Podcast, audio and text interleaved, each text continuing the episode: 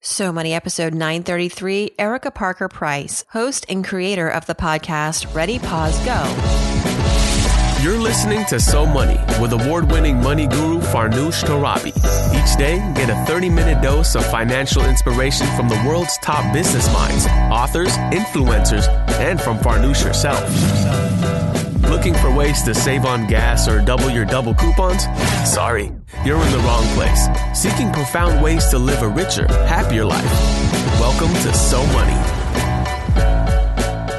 even if all your money's going to childcare, that is a short term thing. Right. And if you do step financially makes sense for you, even to spend a huge percentage of your money, and don't think of it as just the mom's money, right? The mom's money and the dad's money should be contributing to that, um, or both parents, whoever the parents are. But to really think more long term about that, not like what percentage of my paycheck is going to pay for this.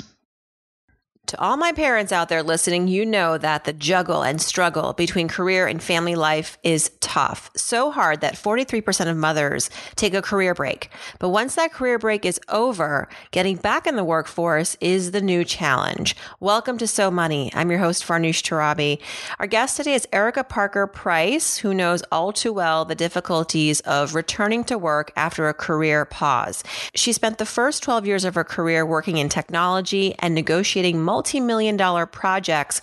But after her second child was born, she decided to take a career pause to raise her sons. Once she was ready to re enter the workforce, her gap meant she struggled to find a job, couldn't return to tech, and it took her years to find her ways into a new industry. Frustrated by the experience and wanting to help other career pausers along the way, she launched Ready Pause Go, a service and podcast coaching women on how to transition back into the workforce. Here we go. Here's Erica Parker Price. Erica Parker Price. Uh, welcome to So Money. I'm ready. I haven't paused. I'm ready and I'm going. Oh, well, thank you, Farnoosh. I'm so happy to be here. You are the founder of Ready Pause Go. I love this. Uh, this is uh, a podcast for the millions of women out there who are taking a career pause to raise their family. And you really look at this as a, as a continuum, as an evolution, you know, like sometimes you're going to be working, sometimes you might not be, and then you want to get back into the workforce. the pause is really where this is, I feel like the most critical period in sort of the, the journey, right? Because the pause is where the story story needs to really be strong for you to then to be able to get back into the workforce with a vengeance, with a mission and successfully, right? I think that we should not take the pause for granted. Oh, absolutely. And the people that I work with are primarily pausing to raise their families. And it's 37% of professional women do it, 43% of moms do. So you're right, it's millions of people. But I think that where I really want people to look at is, you know, what's the power of that pause? So, yes, you're home, you're taking care of your kids, but it's also a time for you when you can be looking at, you know, what is it that you want to do when you go back? If you want to go back to the exact same job, how do you stay engaged? Mm-hmm. If you think maybe you made the wrong choice in the first place and you want to pivot to something else, how can you use that time when you're home to, you know, retrain yourself, to start a side hustle to get you there when you're ready. So it isn't about not taking a pause, um, particularly in the United States. I think a lot of people do it because of, you know, access to paid leave is so small in our country. Um, but it's really using that time for yourself as well. And Ready Pause Go is not just a podcast. It's really a resource, a, a site for people where you're offering coaching to help women transition back to the workforce after a career pause. And like so many incredible coaches, you come to this work with your own personal story and experience. And you uh, worked for 12 years. You had an incredible career. You launched products, you negotiated contracts, you ran programs for places like Microsoft and Intel. And then along the way, like so many women, became a mother and then a mother again. And it got a little bit more challenging with the second child, as I can, I can also attest to that. And at the same time, your husband's career was uh, was was getting more um, involved, and so that's when you decided to take a pause in your career. Was that decision really hard to make, or were you at peace with it pretty quickly? You know, it's interesting. When I look back at it, I think I told myself that I was at peace with it. But the reality is, I just could not take another step forward. I traveled a lot for my business. I was remote from where my team was. So I had moved for my, my husband's a physician and I had moved for his first his fellowship and then for his permanent job. And so Intel had been great and let me work remotely. But when you're managing a team that's somewhere else, you have responsibilities not only to travel back to that team, but then I also managed a program that covered North America. So, you know, when you're traveling a quarter of the time, and then my husband was a cardiologist, so he was on call, you know, you you get to a point where you feel like you're failing on every level. Like you're not doing well at work, you're not doing well as a mom, you can't even contemplate doing well as a wife, you know. So I got to that point like I cannot do this anymore and I'm going to be at peace with it. But I think some of that is a story that you tell yourself too. Mm-hmm. Yeah, I think that this is a crossroads that is really challenging. And so for for everyone listening who might one day be at that crossroads or is in it right now, what's sort of a checklist of things that we should run through or what are some questions we should ask ourselves before making that transition? Well, I, think childcare is a huge part of it. So my kids were 18 months and three and a half years old at the time that I left. And having the best childcare that allows you to do your job is critical.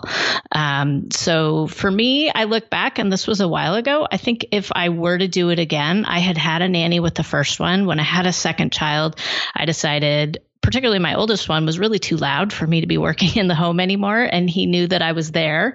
And so, you know, he wanted to come bang on the door. So I decided I'd send them off to daycare. Um, but that had all of its challenges in itself, particularly when you have kids that, you know, have food allergies, have asthma, ear infections, you know. And, you know, my kids weren't particularly sick, but enough that it can really derail your day to day job. Um, if I were to do it again with sort of modern day resources, I think, you know, I would have stayed the nanny route while they were younger. I would have gotten a co working space, which really wasn't something that existed 10 years ago. Um, but I think the other big thing that that really makes a lot of people leave their career is so much of my money is going to childcare. Why would I even bother working? And I think that's a critical thing to look at because even if all your money is going to childcare, that is a short term thing. Right. And if you do step away permanently from, or not permanently, but if you do step away from your career, it has a huge impact on your revenue or, you know, your earning power.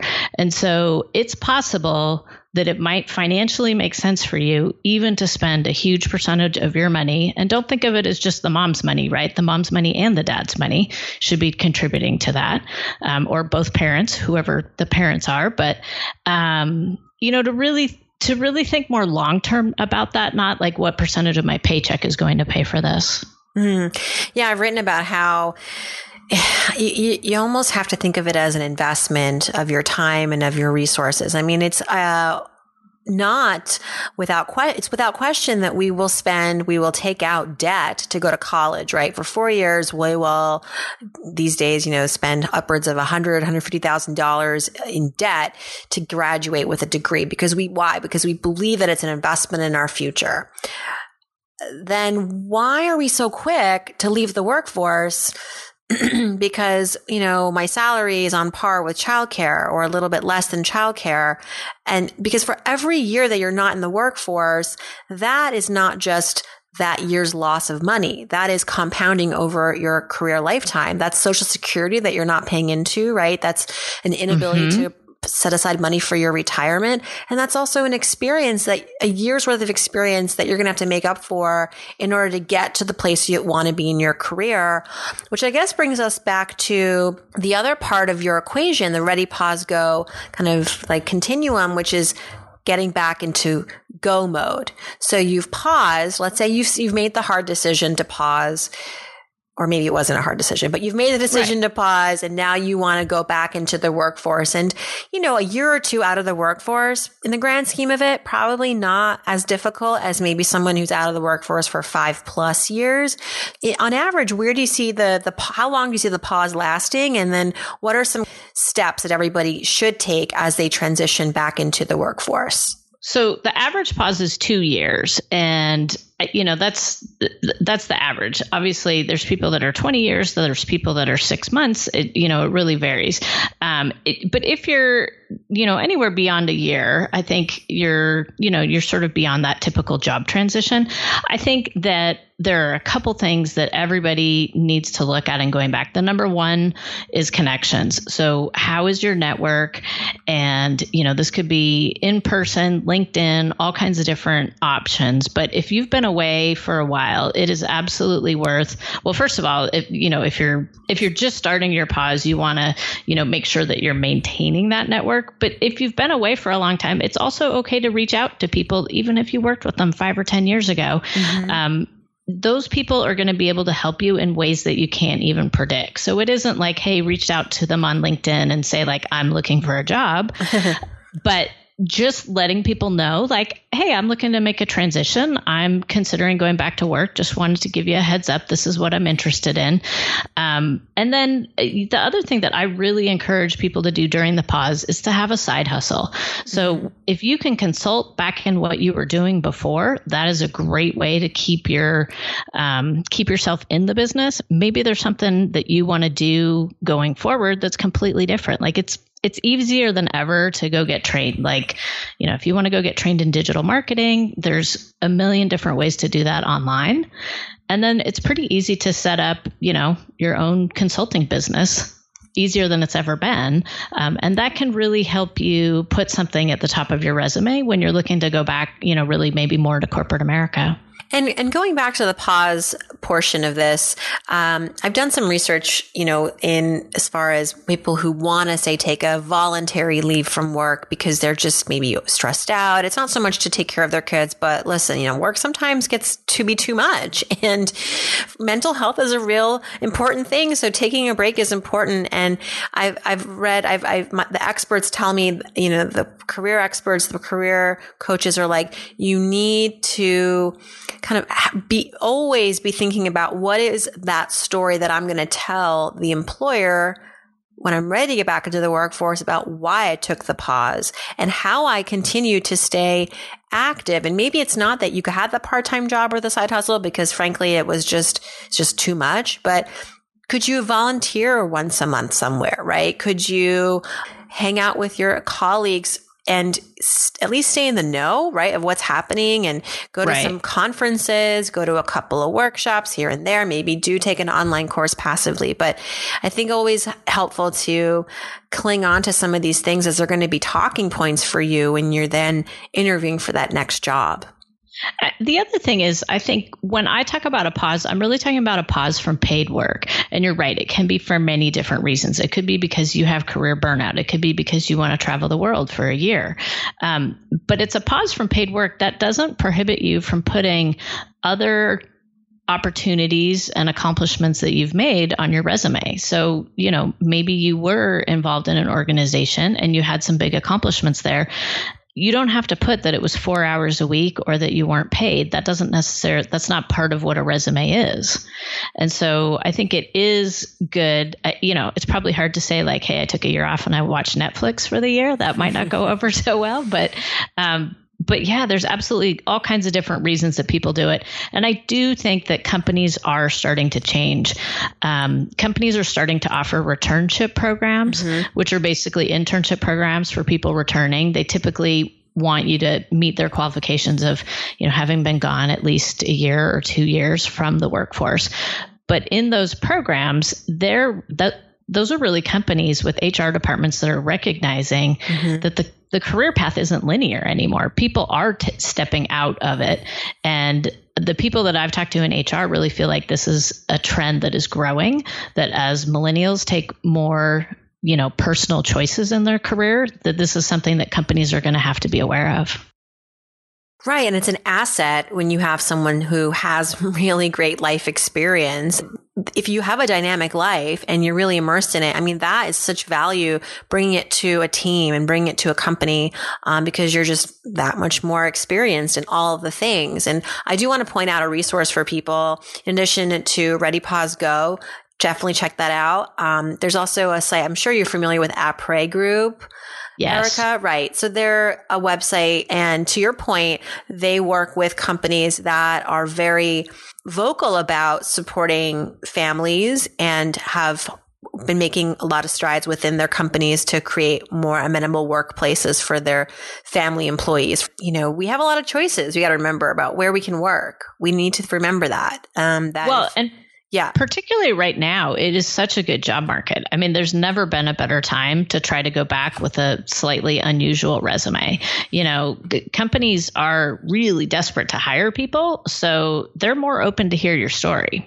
Let's talk about money a little bit. Yes. Um, I'm sure that you have your own personal experiences. I guess I, I would start with the question of if you're in the pause years, um, how do you create financial stability for yourself and for your family if you're not working? Well, I think financial independence is a big piece of this. And if you're in a family where you're the person not bringing in the money anymore, um, I, you know, I think that's absolutely something that you have to look at. I, for me personally, I've always managed the money. And so I think that that did give me, um, you know, somewhat of a feeling that I was still contributing in my own way to it. But I think I also, you know, I'll just give you my own personal story. I'm really drawn to this because I see so many um, women in particular who don't prepare for the future. And, you know, when we talk about you know why people do this a lot of times i do think it's short-sighted you know because you assume like i'm in a family my husband's making a lot of money it's all going to be fine um, i do like to remind people and not everybody loves this but you know your your life doesn't always work out the way that you think it does you know? And in my case you know my husband who's a cardiologist he left on full disability when he was 47 years old. And so that wasn't something that we had planned. Um, we did get disability insurance for him when he was very young and that has been you know a huge financial lifesaver for us. Um, but you know, I just think it's important that people really look at the long term focus of the money side of this. So, you know, if you had to support your family this, you know, next year, how would you do that? Do you have a plan to do that? Wow. So that was really forward thinking of you guys to get disability insurance. And a lot of us don't. I, I have disability insurance, but my husband doesn't. It makes me really think twice. And I think that everybody, a lot of people don't even know if they have it, quite frankly. Like, oh, I think my company offers Yeah. it, or I'm not sure. Um, but I will tell you that, you know, having been down this road for the past couple of years, um, you know, we've been we've been down three different roads. One was the private disability insurance that he got way back when, um, and it was specific to him being a cardiologist, which is really important in his case. Um, the next disability was his work insurance, and you know that was straight up denied. So that work policy said that you are unable to do any job. And so he's somebody who suffers from an autoimmune condition and a heart condition. But, you know, the example they give you is, but could you fold napkins for eight hours? Oh my gosh. So that's literally the insurance that was mm-hmm. provided to him by his hospital as a cardiologist. So you might think you have insurance, but, and I know that none of us go read those policies. And But that it made a believe you were actually paying difference. into a policy like that.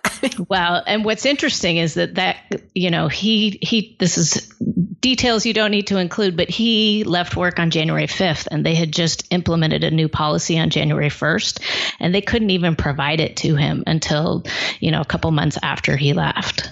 Hmm. But they did deny him, so Yeah. And then and then there's Social Security, which is a you know totally different one. But you are you know most of your private disability insurance policies will require you to go for that, and that's only because they want to reduce the amount of money that they're paying. Well, now uh, you're in your go years again. Uh, Yes. You so the, the way it worked for you personally, you had 12 years that you were working, 13 years raising your boys, and then also pursuing your passion for writing on the side. You also, as you mentioned, um, you freelanced. You wrote three novels. You were busy. You know, like it, it's. I think I pause is was. sort of a an unfair. Uh, description. It's more like you know, Just pause from paid work. That's all it is. Nobody's work, pay- yeah. nobody's paying you. But raising two little humans, not uh, a- a small feat. Was it always the plan to return after like they became teenagers or did you consider going back sooner? What was the, how did you know you were, I guess this is really the, the question for all of us. How do we know when we're ready to go back in? I think for me, my plan was always to go back. I think if my writing career had taken off more, um, you know, and I was like publishing novels on the New York Times bestseller list, I probably would have stayed with that. Um, but I think for me, writing was a passion and it was fun and it was a hobby, but it wasn't turning into a career. So that's where I really decided that, you know, I wanted to be back in a job, not only that provided money, but that also provided, you know, that sense of accomplishment. I think that, you know, that is something, and maybe it's an ego driven thing, but that was something that I missed. Mm-hmm. Um, so, uh, you know, I, I felt like it was time for me. I felt like my family was ready for it. Um, this was before my husband left work, so that actually wasn't part of the decision. Mm-hmm. Um, but it was good timing. And I love that you seem to have had, you had a real sensibility about it. You know, you weren't like, I have to go back into the industry that I once was in. Um, in fact, your gap proved a little bit too long for the, the career, the industry that you'd been in before, which was high tech, Microsoft, Intel.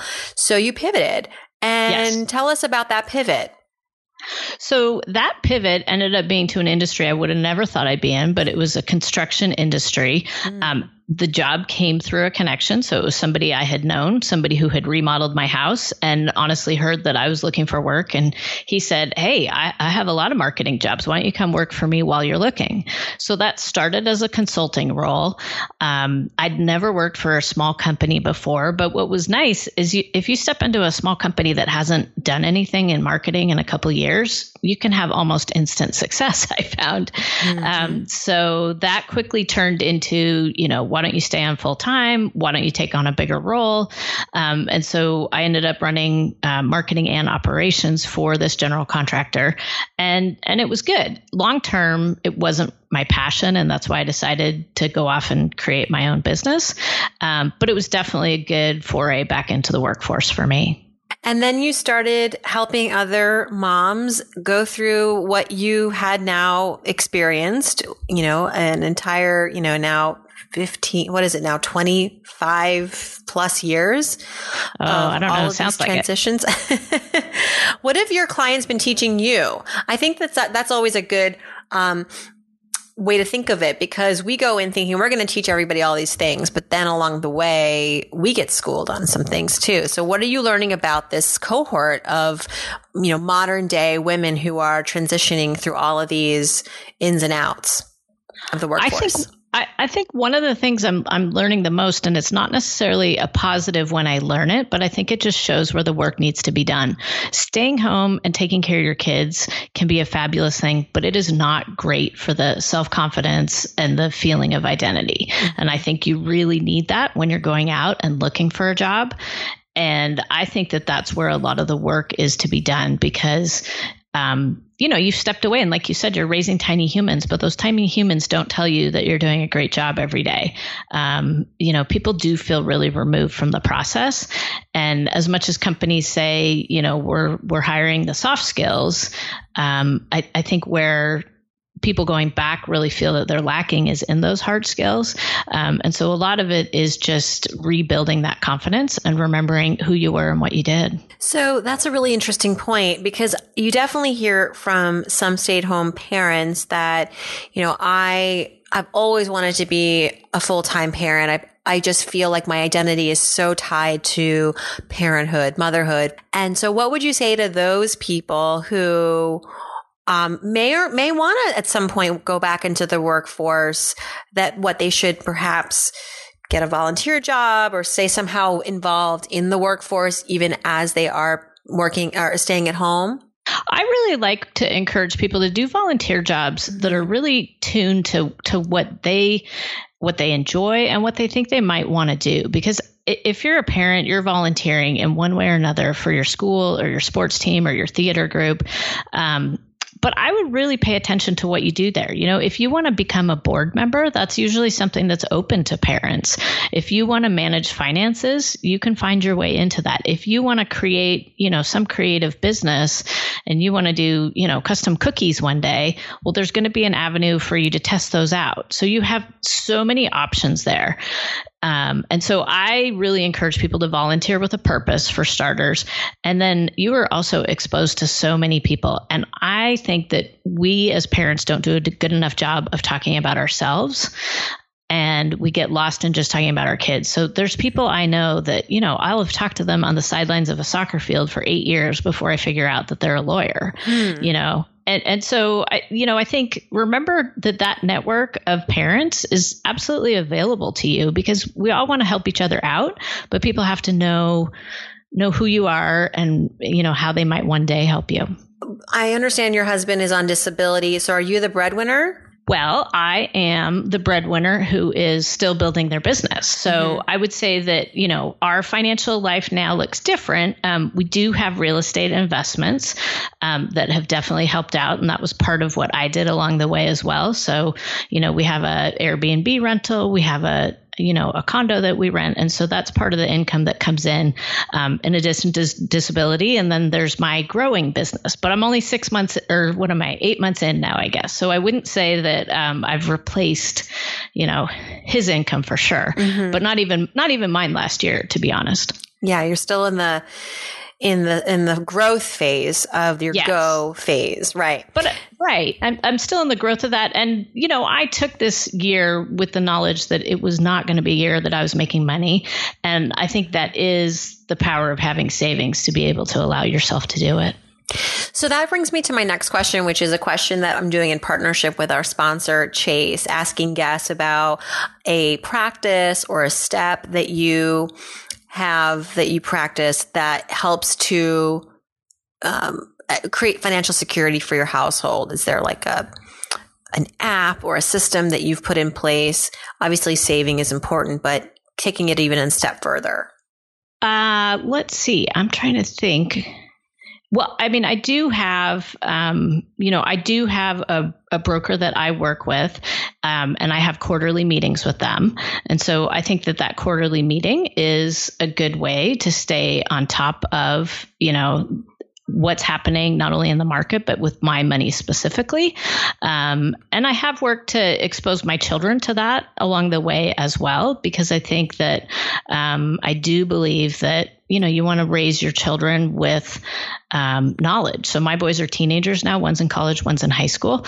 And you know we've had you know times where we've given them some money to invest in the stock market. Mm-hmm. they've both been working this summer. And so now they're saying you know okay i have this pool of money. You know i kind of want to invest it in you know some sort of fund. Can you help me do that? So um, trying to spread the knowledge to the family well, speaking of kids and childhood, going into your history growing up, what was one thing about money that you learned growing up that has stayed with you? I think growing up, um, you know, my parents, they did expose us to investing. So um, that was something that they were doing. Um, I think they were conservative with money in terms of, you know, always pay your credit card off. Um, I do remember them talking about money a fair amount. So when I was a kid, they bought a house. Gosh, I want to say I think it was when interest rates were 14%. Um, I don't, I'd have to go back and see if that was actually true. I'm, I'm sure that nobody would believe it, but it was 1980. Oh, yeah, the 80s. So. Yeah, it was 1980 when they bought a house. And so, you know, like, I mean, that's a big lesson in terms of interest, mm-hmm. um, you know, to understand understand how that works and to understand refinancing. Um, so, you know, my mom definitely, she was the one that managed the money and, you know, would, you know, have those lessons with us. I don't hear that too often on the podcast that our parents taught us about investing. That's that that you know, that's special. That is, that is, yeah. No, they, you know, I remember when they got their first stockbroker, and um, they did buy stocks for us as mm-hmm. kids, you know, and and we wanted to have a little bit of you know influence on you know which companies we picked. And it wasn't a lot of money by any means um, but it definitely taught me what the stock market was. Back in the day you know that's when stock um, you know the stock prices were printed in the newspaper in that tiny little print at the end of the business section. Hmm. Remember Way that? back when. yes. Yes. Well excuse me well, I think that um, while certainly some things change, some things don't. And I think that uh, the work that you're doing is so important because um, no matter where life takes us, there may be a period of time when some of us want to take a break. We want to take a pause. We want to focus more on family. And that's important. And I love that you're giving people not just the permission, but also the power to live in that and to also transition from that gracefully and successfully. And the fact that you're doing it too um, means that you're not just you know, you're not just hair club president, you're also a client. Absolutely. and I'm not here to say it's easy. I, you know, I, people can learn from things that I've done wrong over the years that I'm more than happy to have people learn from that. But I do think the power of story and just seeing other people who have been down this road is really impactful. The show is called the show and really the whole empire that you're building, but the podcast especially I love the Ready Pause Go podcast focusing on the power of the career pause. Congratulations. Really, there's so much um, to learn from you. And we hope that many of our listeners will subscribe to the show. I think a lot of us need this advice. Thank you so much, Erica. Thanks, Farnoosh. Learn more about Erica on her site, readypausego.com, and you can connect with her in a Facebook group, Ready Pause Go, as well as on Instagram with the same name. Thanks for tuning in, everyone. Happy Labor Day. I hope your day is so money.